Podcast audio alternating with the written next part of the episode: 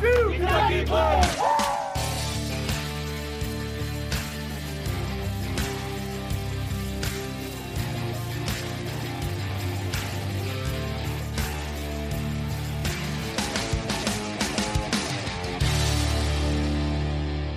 Welcome back to the 1-2 Kentucky Blue podcast. I'm your host, Coach John Spurlock. Thank you so much for joining us today.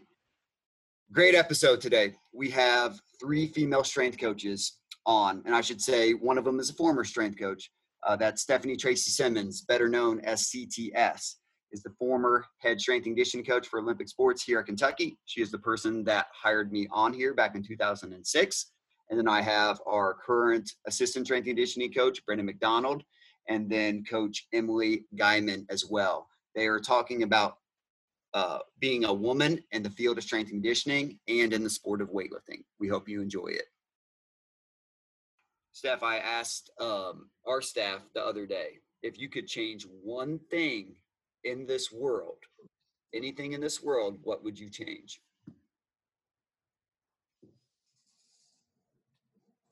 Oh.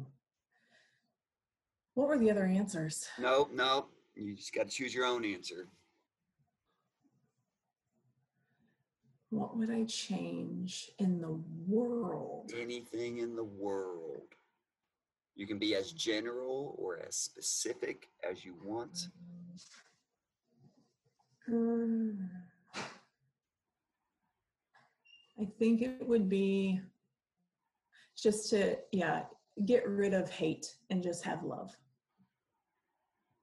Good one. I think BMAC said, get rid of the coronavirus.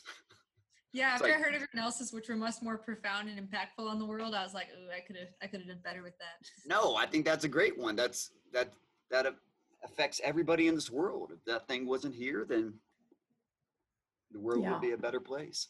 Yeah, remove hate and evil. Yeah. Well, I guess that's if you remove evil, then I guess you remove hate. So. But what I've been trying to do is just do a little icebreaker, because we have our intern meeting. And then we have our staff meeting right afterwards without the interns. And a lot of times I don't want it to flow right into our staff meeting. So kind of give a little bit of a break, something fun to think about between the two meetings. It's good to hear people's perspectives. And that's why we're here today, is to hear your perspectives on being a female in the strength and conditioning profession, the sport of weightlifting, because all three of you have competed in some way, shape, or form in the sport of weightlifting. Steph, it's been a while since the last time you laced up your lifters.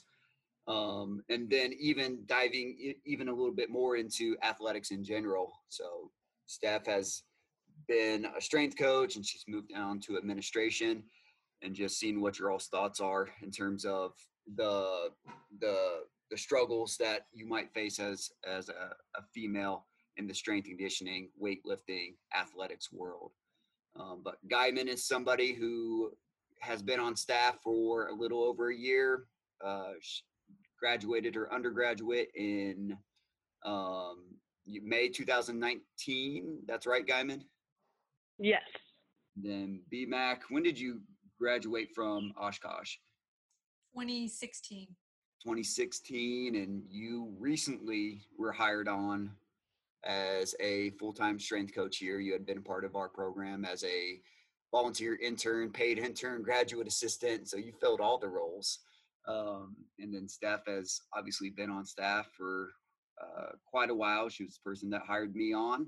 Was a strength coach for many years and has moved on to administration, and has even jumped around in terms of the units that she works in. So Steph's been on the podcast before, being given her perspective on going from sports performance to life performance. And now she currently works in the student athlete experience division here at UK. But Steph, I'm going to start with you. So you first got into strength and conditioning when you were a graduate assistant at Ohio University. What year was that? 1997 to 1998. And Guymon, how old were you in 1997? I was born. You were born. So, as a female strength coach back then, Steph, what, and I don't want to pigeonhole you in this question, but what are the things that you have seen that has evolved with time? Just give me your thoughts on, what it was like back then to how you perceive it now. Well, I would just say, I think the number of women in the profession has really increased. I had the opportunity to sit inside of a master's, or I guess it was just the Collegiate Strength and Conditioning Coaches Association. They do a women's breakfast, and they did a virtual session this year, and I had the opportunity to do that. And typically I'm not able to make those conferences because it conflicts with another administrative duty that I have. So I've missed that conference for several years now. And so the ability to do it virtually, it was really uplifting because there were over 120 participants as women in that call. And I can remember when I first started, the CSCCA had just started, there were enough women to fill one round table, and most round tables seat 8 people. So there's definitely a shift in more women in the profession. I'm trying to think of some of the, yourself included, that have been in this profession, in strength and conditioning since, I don't want to say since it started, but since you started in strength and conditioning. I think of Rachel at Texas A&M, Crow at UT Arlington, Torman, is she still at UAB? UAB. Mm-hmm. Yeah. So there's still quite a few handful female strength coaches that are still in the business. And I'll pass this over to BMAC. So as you were coming up through the ranks and thinking about getting into strength and conditioning, were those female strength coaches that have been around for a while, did you look up to them? Did you know who they were? Did you understand that there were not that many women in this field? Not really. The more I look back to my start in the field, the more I realized how little I actually knew about it. I had a coach that was in a private sector that, kind of got me hooked and interested in kinesiology. And then when I went to Oshkosh, we just started doing observations there. And I never knew names of famous coaches of any gender. I never knew, the history of the landscape of the field. I just kind of knew I wanted to train athletes. And it really wasn't until I got to Iowa and then mostly Kentucky until, you'd be in conversations with other coaches on our staff or GAs and interns and stuff. And they're like, hey, did you see what this guy put out? Or, hey, have you read this and stuff? And that's when I started to learn the names of other coaches, and get to know like who are names to know and whose work should you look at. So it really wasn't for a long time until I knew those names. Guymon, what was your thought getting into this profession, which was last year? Kind of same question to you.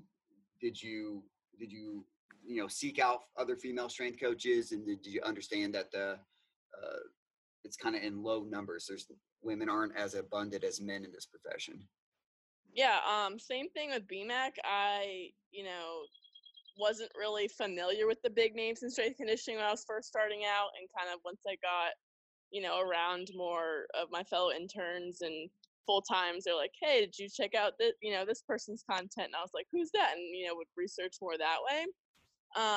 But when I first started out, I definitely, noticed like there's either I'm working with no female full times, or I'm working with only one, and then the rest are all male. Or I had one female full time that I worked with tell me like, are you sure you want to go into strength and conditioning? Like, do you want to start a family? Those are things like you have to think about, like if you can like, really handle that. And I was like, I mean, that's not on my mind right now, but I know I want to do strength conditioning, so that's what I want to do. So, I have been discouraged a little bit in that route, but I'm like, I feel like it's almost like an added challenge that I enjoy. I'm like, there's not a ton of females, but I like being that like female that's kind of like, different. Like, if there's like a lot of men in a room, like I can be like that, I guess, female voice, if that makes sense.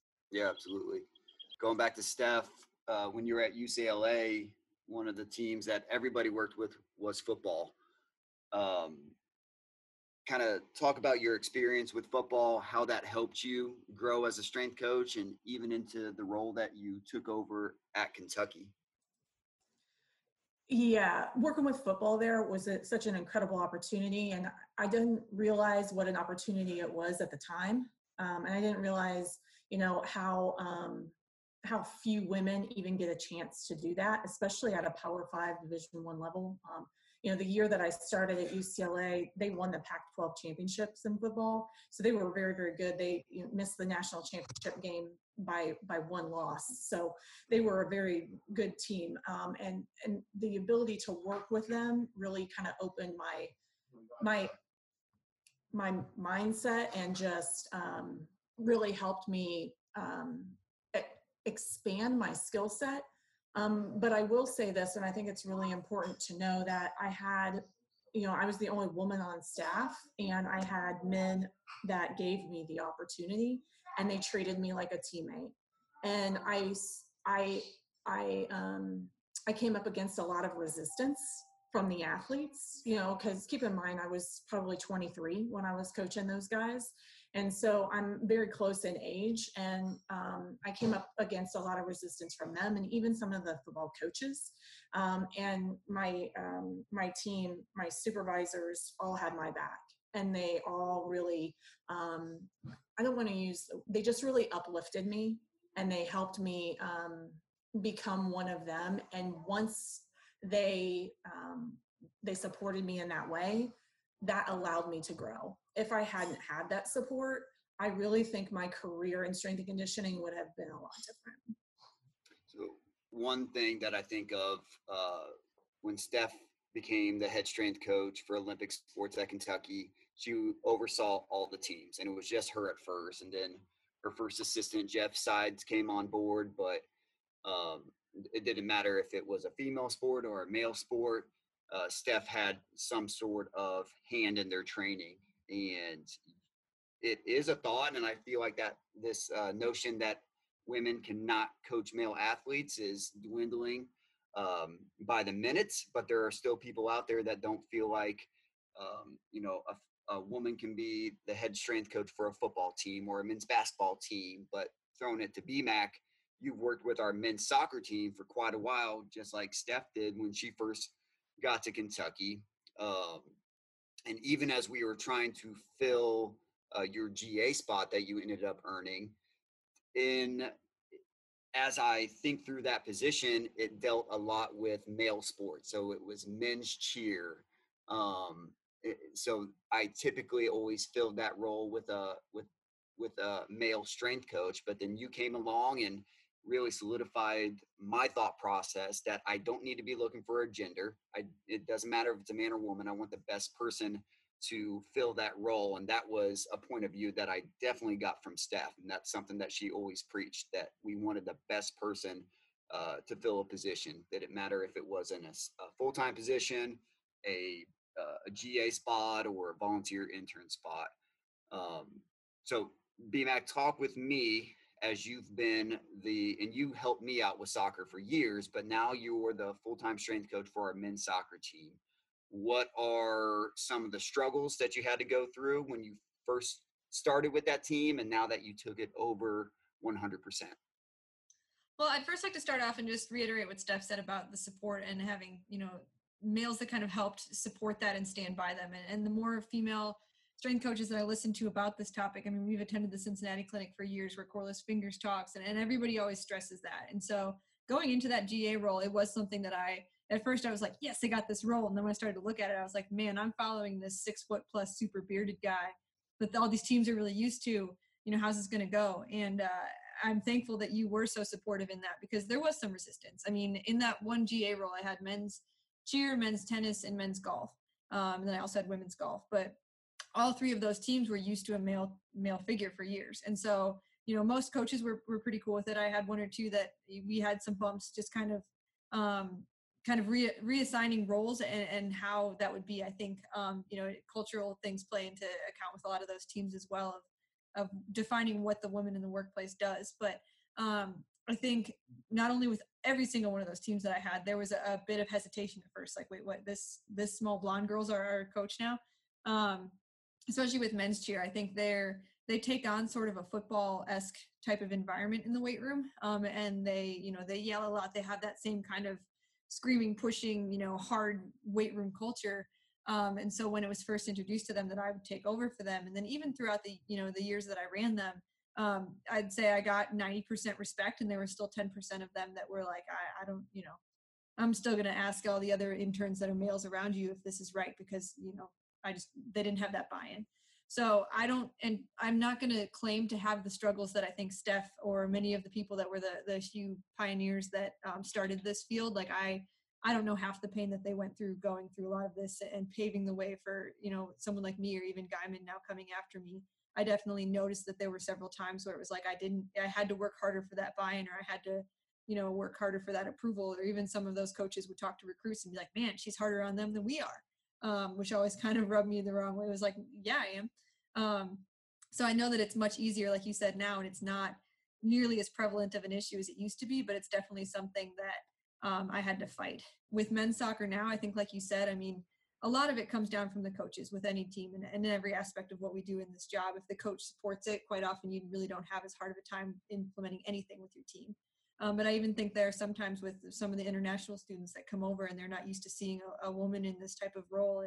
And, you know, you get those comments every now and then from either the coaches or those athletes where it's like, well, they have a harder time listening to you because of this. And it's like, no, like you need to have my back and you need to respect this. So I think a lot of it is that I've also had strong leaders to look up to as women. So, you know, it helps that I have you and our whole staff that supports me, but then I've also watched a lot of people that have been strong figures and seeing that and knowing that I'm not going to take that when those situations do present themselves.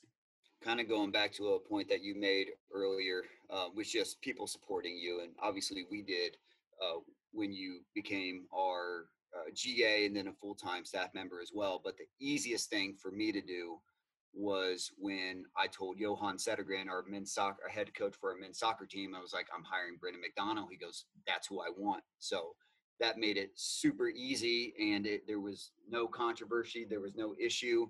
But Steph, kind of throwing it back to you, whether you were at UCLA or when you first got to Kentucky, was there a lot of pushback from the head coaches from the men's teams that a woman was going to be in the weight room as their strength coach? Well, I wouldn't say pushback from, you know, certain, you know, genders or what specifically.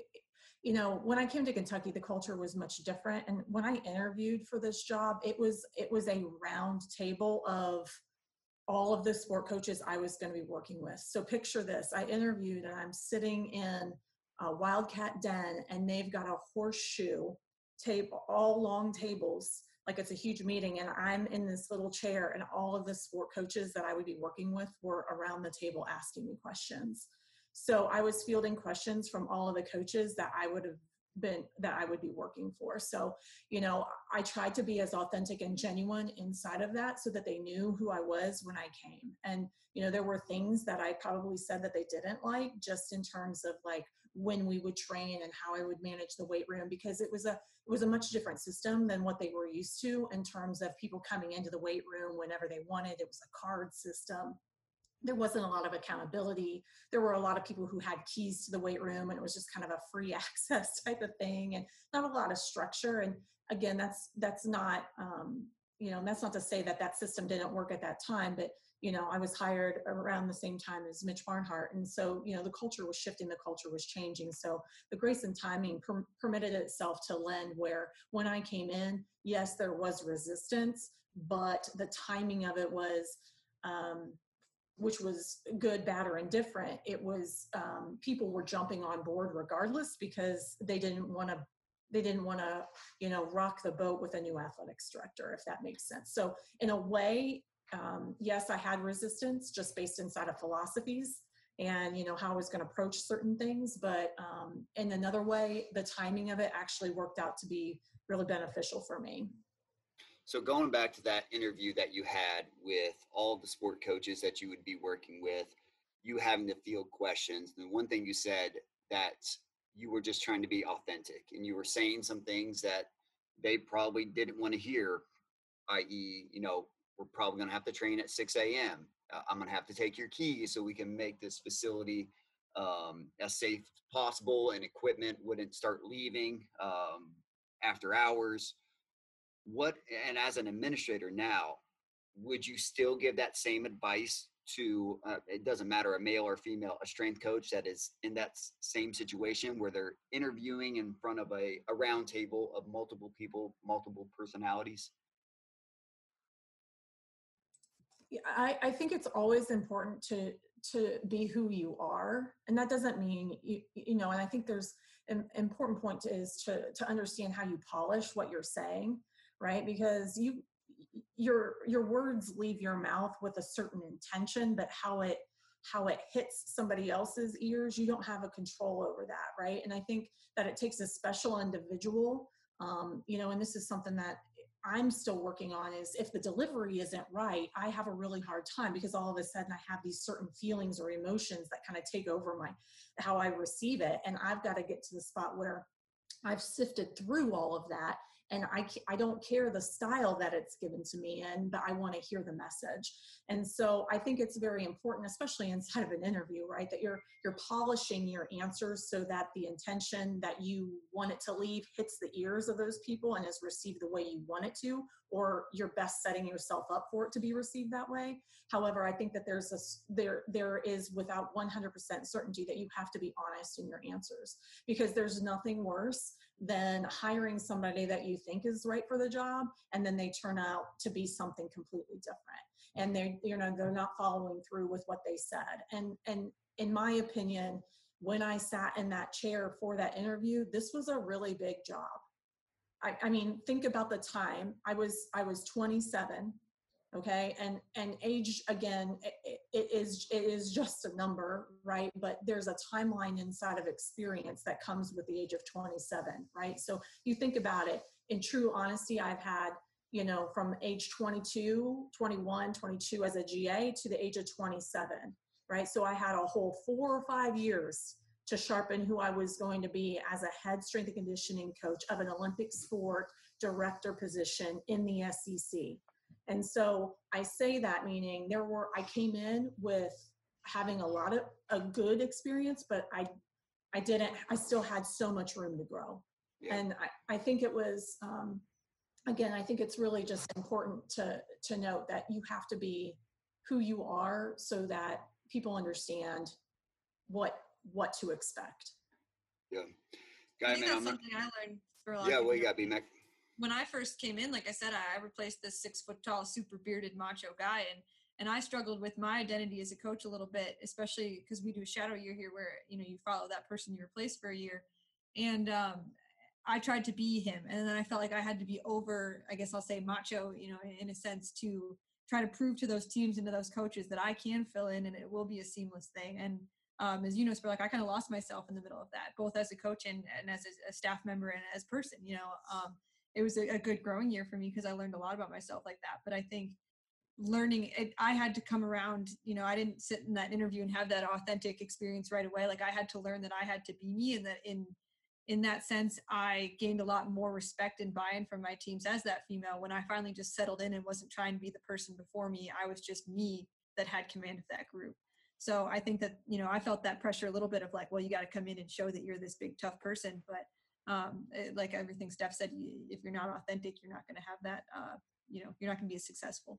Yeah, I can even relate to that. So when Steph left the weight room and went into administration and I took over her roles, I was trying to be Steph. Steph is super organized. She's on top of her business. She's a forward thinker.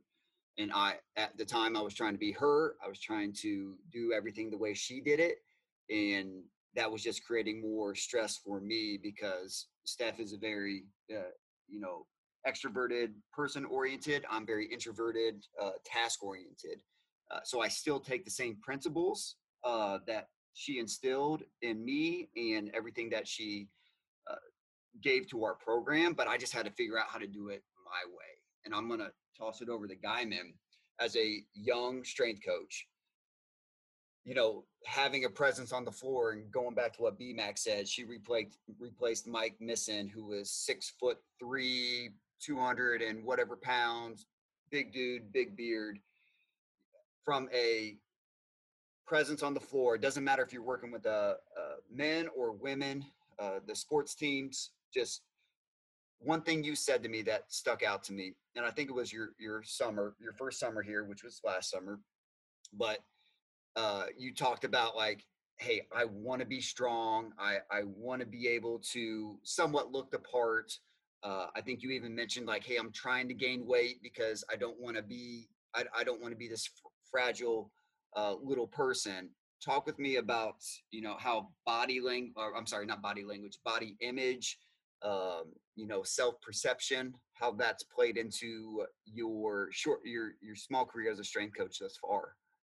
Yeah. I mean, so I just kind of came from being an undergrad along with the student athletes. So I was kind of like at the same level as them almost.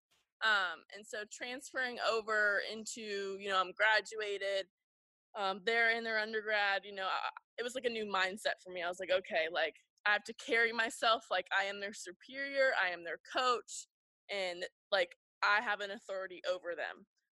And that mindset has really helped me. I remember, you know, Coach D and BMAC talking to me like, hey, like when you go, you know, walk the halls and you're in the nutrition room, like carry yourself like you're still a strength coach. Like, you know, you don't want to look into the sea of student athletes in the nutrition lab and be like, oh, there's Guymon. Like, is she a student athlete? Is she a coach? Like, what? Where does she belong? Like, you should be able to point out like that is a strength and conditioning coach. So just carrying yourself, having that presence, you know, you're not goofing around with them.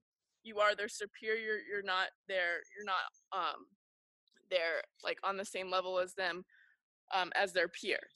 I think that's helped me a lot with just like coaching as well. You know, whether it's you're coaching women's golf or men's cheer, you bring that same intensity to every single lift.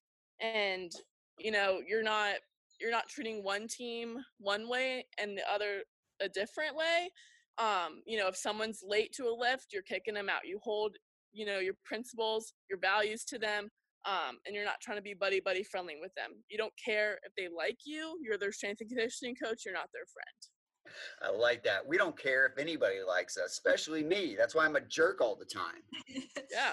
That prompted something in my head, and I don't know, you know, Steph and Emily, if you guys felt this, but I know, especially in my early years, like I felt like I couldn't be girly on the floor. You know, like I wouldn't wear nail polish. I wouldn't, you know, I didn't have earrings. And I've talked to other coaches too, where we kind of felt like you had to almost hide your feminine side to like prove that you fit into this. I know when I first rolled up to Kentucky, I wore super long basketball shorts and baggy shirts. And I've talked with Carrillo quite a bit about this and how that's changed.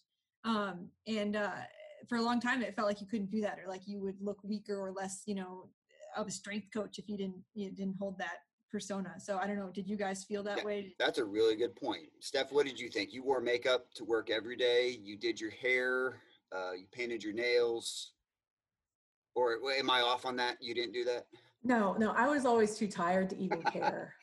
Yeah, I didn't. Yeah, I really pretty much looked so bad that when I started in administration, I would walk in for the first like month, I'd walk in with regular clothes and hair done and makeup, and people would walk by me and not know who I was. And that's a true story.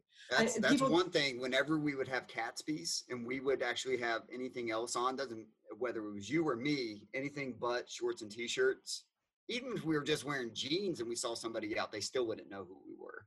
Yeah. Yeah. I never really had that struggle. As a matter of fact, it's just kind of nice to think that I could just roll up and not really care. And it was completely okay. And then, you know, not even having to worry about like what I wore. It was always just the same sweatpants, t-shirt. And then you kind of go, it saved a lot of money. Yeah. I would even say on the flip side of it, we had a young strength coach that was on our staff for a very short time. And Steph, you're going to know who I'm talking about, but he would like gel his hair in the morning. That just wasn't, like you said, we were just so tired. We always carried ourselves in a professional way. We always had our shirt tucked in when we were on the floor. We never were unprofessional in front of the athletes or used language that we wouldn't use in front of our own mothers. But that just didn't fit with us. Even though he was a guy, he gelled his hair in the morning, he wore cologne, and he was on staff for less than a year, just because that just wasn't who we were. Guymon, what are your thoughts with, you know, for lack of a better term, like looking girly in the weight room? Did you think about that at all?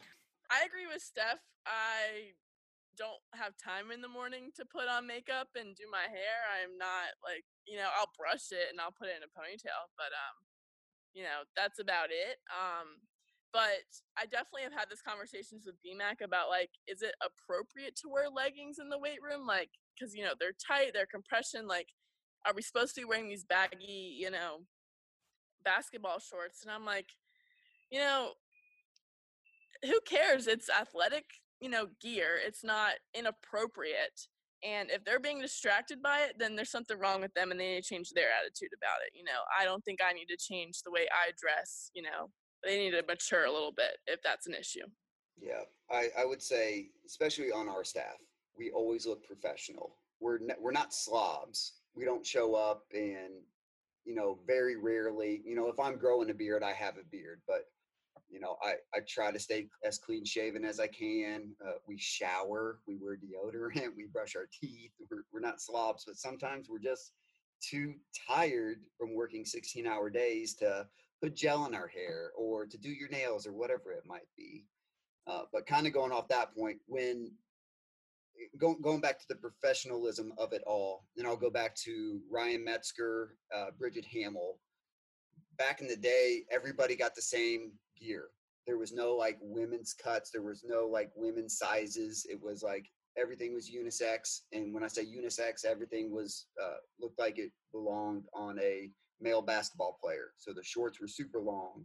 And going back to professionalism, I remember Ryan Metzger wearing shorts that were as small as we could get them from Nike, but they looked like capri pants that were all the way down to her shins because she's, you know, 5 foot on a good day. So even as looking professional, if Metzger did wear her own shorts, or if you guys are wearing leggings and you look professional, you got your shirt tucked in, yeah, kind of going off Guymon, I don't see what the issue is. And early on in my first internship, I was told no. Like, we had leggings on, or I had running shorts, and they were like, no, you wear basketball shorts, you wear baggier things, like you cover up any part of you, and you get that out of here. And so I think that's why I kind of felt pressure too. Like, if you went to a wedding or something and you had your nails done, like, I'm not talking get up and put on makeup at 4 a.m. before work. I just mean in general the small details that like kind of set you apart and show that you are feminine compared to your male coworkers. That was always at least what I felt pressured. And maybe I put that on myself, or maybe it's just those initial conversations where I was told, like, no, put that back on and don't wear that. It hasn't been until the last couple of years where I've started to be like, no, I am a woman, and I am like, I'm going to go to something and have pink nails, you know, and that doesn't make me less of a coach or less of an authority figure. And same thing with the conference. We'd go to the conference and I remember never feeling like I looked strong enough. I remember never feeling like I looked like a strength coach, you know, and, you know, I was quite small and runnery when I first got here, but I definitely always felt the pressure to, like Emily said in your original question, like look the part and carry yourself like a strength coach. And I think that's kind of where all of that came from. I think that goes both ways. So as a female, you might not feel like you're as strong as you don't look as strong as you want to when we go to our strength conference. But I can tell you, no doubt in my mind, that's how I felt when I was a young strength coach as well. A little bit of insecurity, but you know what I tend to judge people on is not how they look, but the, you know, if we do have a conversation at the conference, you know, what is the content that we're talking about? Is it something that I can take away? Are they educated? Do they have good thoughts? Do they have logical thoughts? So I think as more people drift towards that frame of mind, like a good strength coach is somebody that, you know, their programs are based in science, they're able to convey their message, they're personable, and able to communicate to their student athletes and everybody else on their staff. That checks off the box in my head that, yep, that's a good strength coach. Not that their biceps are 40 inches in diameter and they got a 800-pound back squat.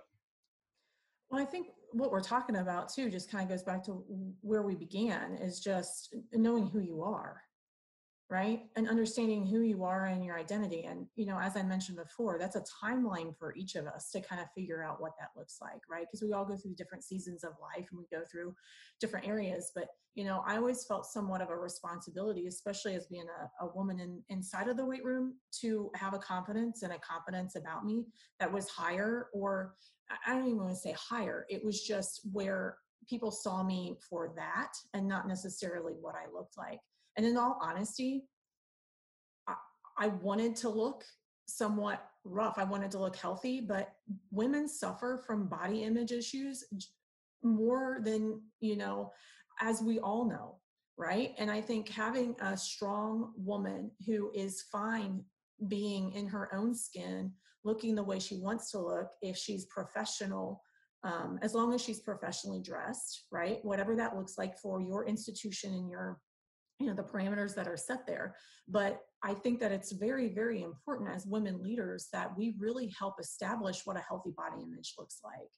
And, you know, I just, you know, what John just said, it's so vitally important is, you know, I feel that as a woman in the field, you better have really high confidence. You better know what you're doing, and you better have a confidence that when you're with someone, that you're able to stand your own ground and you're able to have a professional discussion.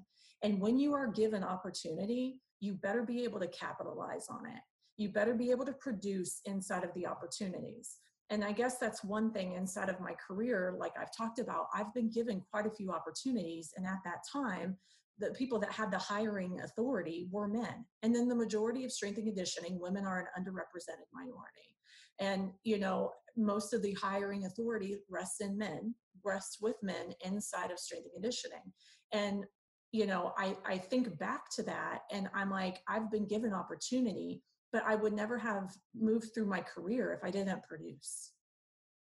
And every opportunity I've been given, I've worked very, very hard, had a deliberate plan, a very intentional system, and helped grow a culture that has taken people to a successful spot. And, you know, if there's anything, you know, inside of my career that I would take away is that, you know, it took courage for me to be in a profession where there were so few women in the field. But on the other side of the coin, it took courage for the men to hire me, because I was such a minority at that point in time. And I think that's where we got to get to, is the weight room is where courage is built. The weight room is where people learn to take risks and fail every single day. That's how you actually get stronger, is by failing, right? You rep out and you max and you fail. Well, that's okay. And that's creating you know, that's creating grit, that's creating perseverance, and that's creating courage. And at the end of the day, that's why I loved strength and conditioning, because all of the lessons that I learned, even growing through as a woman in the field, they've all transpired to grow me professionally and have allowed me to remain curious and have allowed me to have different opportunities so that I can continue to grow myself so that I can pour into other people. Boom! That's why we love UCTS. That statement right there. Guymon and BMAC, you probably don't know this, but we have our summer t-shirts every year. You know this. And typically it's just like one saying, Kentucky Strong. I think the first shirt, do you remember the first shirt? Maybe it was like Excellence Demands More, Steph. That's probably what the first shirt said. But one summer, I think you gave, you were the guest speaker at the volleyball banquet in whatever it was, 2009 maybe. And the speech that you gave was so impactful, just like the statement you just gave to us, that we put a big portion of her speech on the back of the shirt. I need to find that. I definitely don't have that shirt. Maybe Monica has it. Monica keeps all that stuff. I'm going to have to find that shirt to get that quote. Transitioning a little bit. And I thought as I'm getting prepped for this podcast episode, one thing I thought of, and Steph, I was not on staff when this happened, but you were the strength coach for men's soccer, and they were lifting. I think they were hitting cleans that day. One of the men's soccer players, I don't know, maybe said something to you like, don't tell me what to do. You can't even do this. And then you just walked over there and then power cleaned whatever weight was on the bar with no warm up, no hesitation, slammed it down, and that was that. And then he probably shut his mouth. But is that story true? Yeah, that's a true story, correct? I just didn't make that up. It was a clean and jerk with 110. No way. So yeah. No warm up, 110 kilos. I'm just saying. I was fired up that day. It was 110 kilos? Kilos, yeah. Kilos. Pounds. That makes it a better story. We'll say kilos. Kilos. Still a badass story. But transitioning into something that has always been a part of our program since you took over is the sport of weightlifting. You were a weightlifter with Mike Burgener in California. You brought that to Kentucky. Scott Willis got onto that train and was a driving force into myself getting into weightlifting. Now that Coach Wood has been on staff for 5 to 6 years, however long it's been, he's gotten into the sport of weightlifting. He's done a really good job with his technique, and he's also brought on BMAC and Guymon onto his little weightlifting, we'll call it a team. They call themselves Woods Weightlifting Women. They have T-shirts. He programs for them. BMAC's done an amazing job with improving her technique and strength. Guymon, exact same. They competed in a competition in January. That's when it was on my birthday. January 11th, we competed at Big Blue Strength in their Winter Slam weightlifting competition, which was super fun. I was the first person to start an official USAW weightlifting club in the state of Kentucky. So moving into that conversation, being a woman in weightlifting, and I'll go back to Guymon, and as Steph was talking about body image, you know, a lot of the times we'll get young female athletes that don't want to lift weights because they feel like they're going to get bulky, their jeans won't fit, their shoulders are going to get too broad, whatever the case might be. What was your thought into wanting to get into the sport of weightlifting? So a lot of you guys know, like, I've struggled with body image and eating disorders in my past. And, you know, the strength conditioning itself has kind of helped me come out of that. And then, you know, now finally training towards something I think has helped tremendously, you know, like instead of viewing exercise as, you know, I'm trying to burn calories, I'm training for something, I'm trying to get stronger. So that's been awesome. It's very empowering to do Olympic lifts and to, you know, improve your strength that way, to get, you know, 100 pounds over your head and then slam it down when you're done is an amazing feeling. And I know our athletes love it too. So, and then, you know, I actually went through this period from like around fall to spring where I wasn't a small anymore. I'm like a medium. So that was kind of weird for me because, you know, I've been used to like, you know, I need to drop size or like, you know, stay. But now I'm like, you know, I look stronger. I am stronger. You know, who cares if I'm going up in a size? Like, you know, if I look good and I feel good, you know, it doesn't matter. And I think, you know, kind of like going back to what Steph said, if, you know, you have a woman, you know, coach who understands and is comfortable in her own body and can kind of like reiterate that message to others, I think that's super important, especially, you know, someone who's kind of like been through those struggles and can help other young athletes understand like, hey, lifting weights, you know, you might put on some muscle, but that's a good thing. You know, it's going to help you in your sport and it's going to like make you feel empowered and like, you know, tough and just like be kind of like the best version of yourself, I think. So you said something that I think hits the nail on the head in going along with the situation that we're all in right now. We have very few athletes that are on campus training with their strength coach here at Kentucky. And one thing I've been trying to convey to all of my athletes is there's a difference between training and working out. Working out, your mind frame might be what you said, Guymon, is I got to burn calories. I want to drop a size. I want to lose 5 pounds, as opposed to training for something as it relates back to your athletic performance. Let me ask you this. So as you are getting stronger, your technique is getting better, you're learning more and more about the sport of weightlifting, but like you said, you went from a small to a medium. Was that hard? It was at first, but you know, like I've come to terms, kind of like looking in the mirror and being sad, like happy with myself. You know, there are definitely days it comes and goes where I'm like, oh, like I'm not, like I look fat and but then I like, you know, I go into training that day and like, you know, I'm hitting good weight and stuff. I'm like, this is good. You know, this is how it goes. I can't be squatting 200 plus pounds and being size extra small. It just doesn't work like that. And I'd rather be strong than be this tiny little stick. And that comes back to, you know, my image as well. Like, I want to be this presence on the floor. I don't want to be, like, hiding in between the racks like you can barely freaking see me. So that was definitely – it was – I think it was good for me and a good, like, growth step in my, you know, my growth as coming out of things I've dealt with in the past. And then, you know, in the sport of weightlifting, there's also weight classes. So I was very hesitant to compete because of that too. And I was like, do I just compete, you know, as I am? Do I cut some weight? And with the guidance of Wood, like, he really helped me, you know. He was like, okay, this is where you're kind of sitting at now. You know, the week of competition, just kind of start cutting down your water and see where you get. And I ended up, you know, cutting a few pounds just on water weight and being able to make my weight class, compete there, and then like be right back up the next week.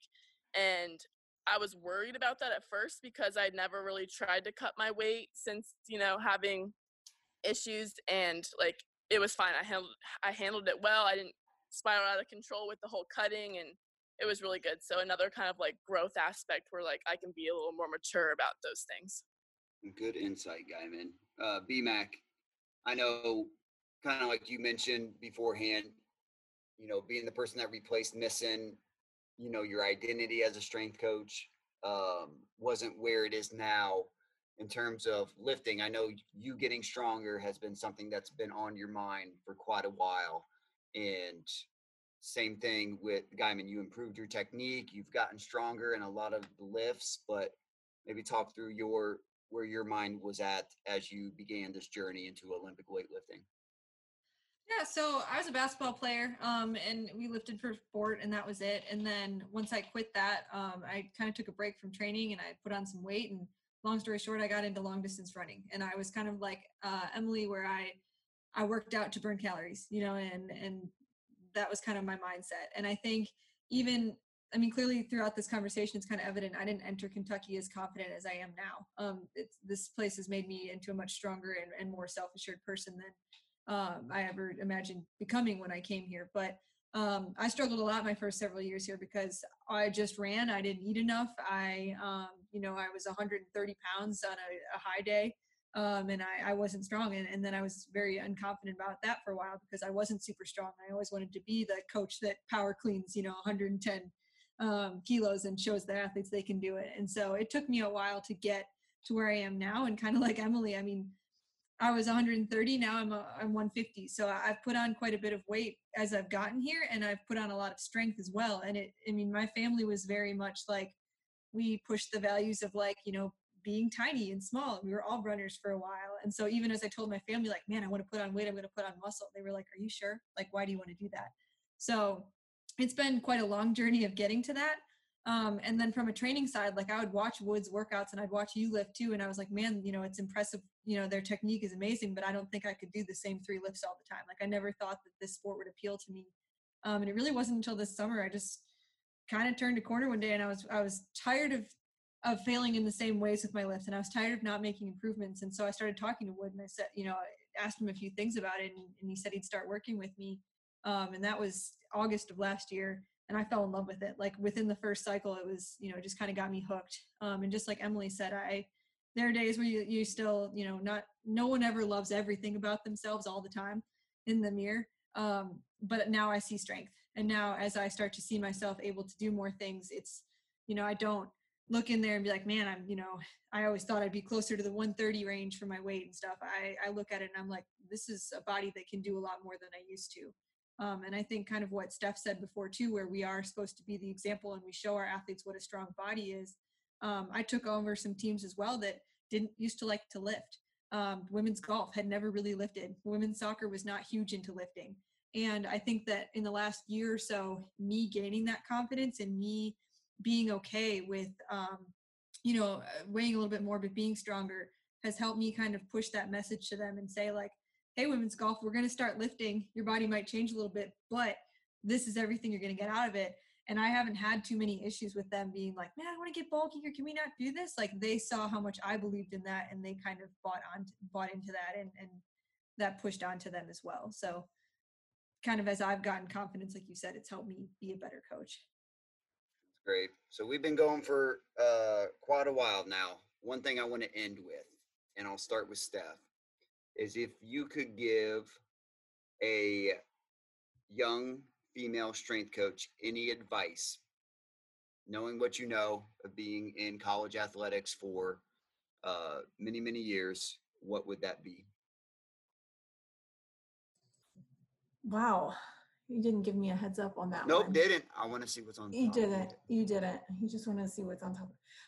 I think that if you're serious about strength and conditioning, and this is something that you want to do, I think it's important to understand that it's a commitment.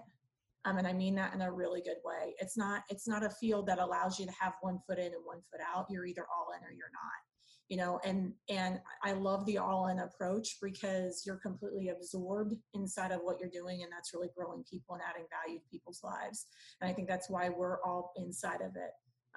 I would also say, you know, have the courage to do it because, you know, as I've sat here and listened, I mean, all of us, and that includes the male on the program here that has said, you know, I didn't feel strong enough. I didn't, you know, And so I think that that's just something to understand is anytime you're in a transitional phase in your life, just to really understand that it's normal to have doubts and really kind of be courageous with those doubts.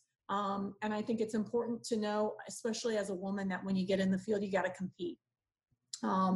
It's one of those things where you're going to have to just shine a little bit, you know, a little bit more inside of your competence, or you're going to have to shine a little bit more inside of those things. And I mean, we tell the story of me cleaning and jerking the weight, but at some point you've got to draw the line for yourself and show that you're competent or you have some ability that others may not have so that they understand that you are credible in what you're doing.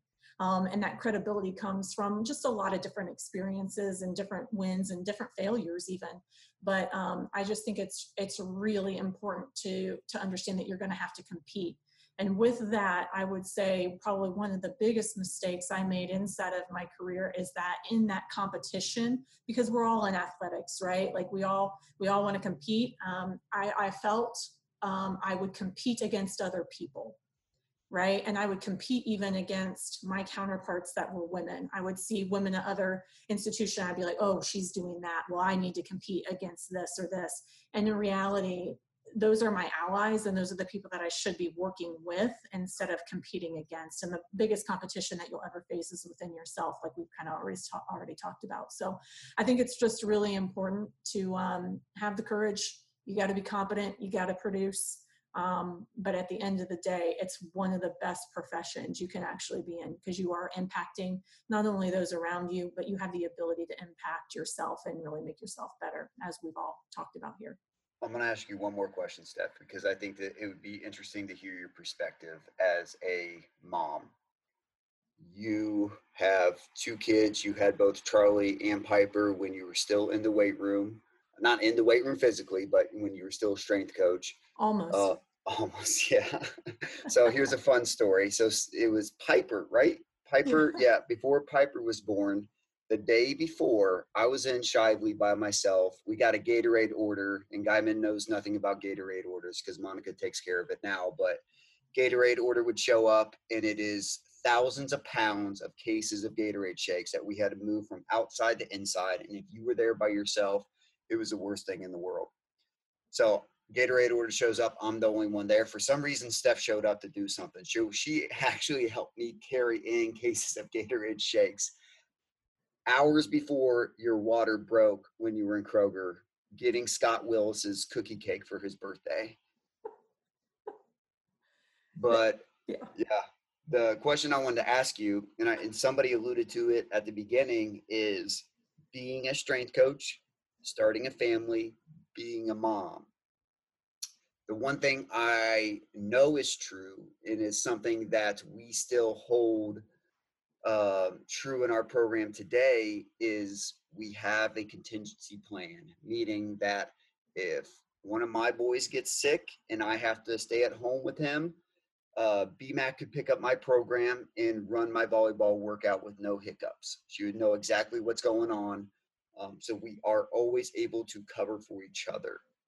Is there any other advice you would give to somebody that is looking to start a family, loves strength conditioning, but is nervous about the aspect of not thinking they can do both?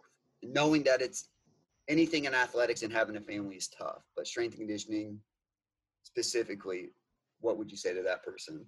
Yeah, I think that anything is, if that's what you want to do and that's a choice you want to make, then you're going to make it work, right? And I think each individual situation is different.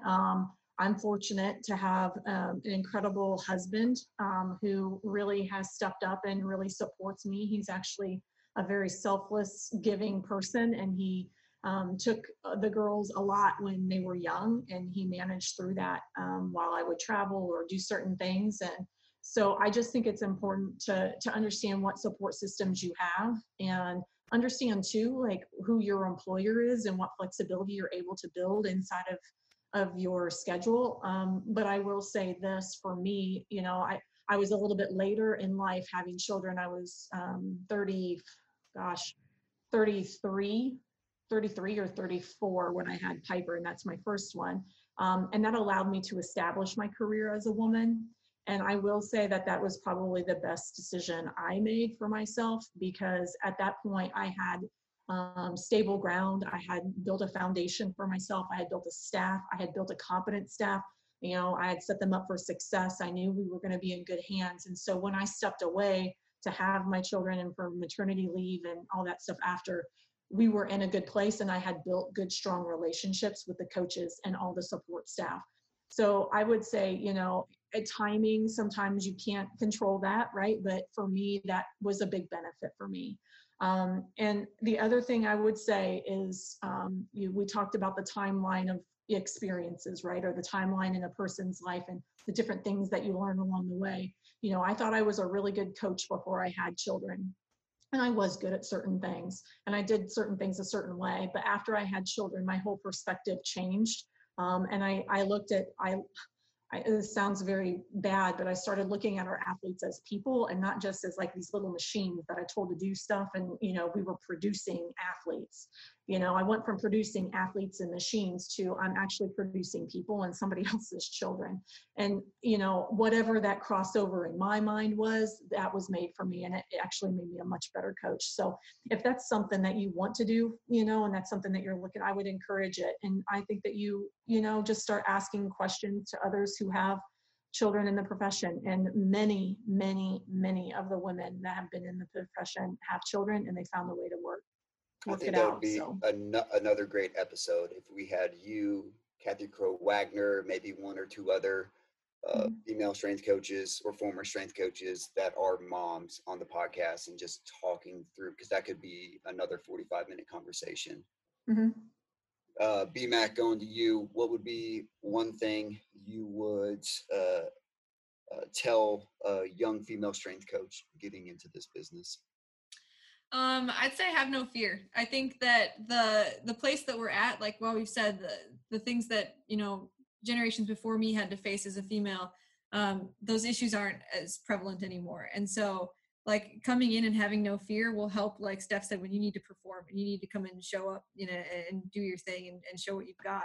And I think too, like, the biggest thing that surprised me over the last couple of years is whenever you're trying to do something, quite often, if you just ask, like, people are going to work with you and help you to get there or allow you to do it. So there are a lot of things where I thought, you know, as I've stepped through all the different roles we've outlined, it's like, I don't know if they'd ever let me do that. Like, that's never been a thing before. I don't know if anyone would change at this. Like, I've just had no fear with it and just said, hey, can I do this? And people have worked with you. So if you come into it, like, and confine yourself to certain boundaries, I think you won't be as effective of a leader or, you know, a person making change as much as if you just have that confidence to go for it. Guymon, last but not least, what advice would you give? Steph and Brenna pretty much said it all. One thing I would add is, you know, once you realize you're committed, you know, you want to be a strength coach, don't let anyone discourage you. I don't know if this is even related to me being a female, but I've had someone tell me that the CSCS test is impossible. It's super hard. You know, it's a very hard field to get into. And then, like, turns out he, like, failed it a bunch of times, and then I passed it my first try. So, like, take that and, like, prove him wrong. If you, like, get comments like that, just be like, okay, I'm going to prove you wrong. So that's what I got for you. Don't drink the Kool-Aid of the negative people that are out there. But thank you so much. Energy vampire. Yeah, don't be an energy vampire. Get on the energy bus. I'll send you a ticket. Yeah. Yeah. Thank you so much, guys, for being on today. Great conversation. I think it's going to be very insightful for our listeners. But if you all out there listening have any feedback for us, don't hesitate to email us at ukstrength@uky.edu. Thanks, and go Cats.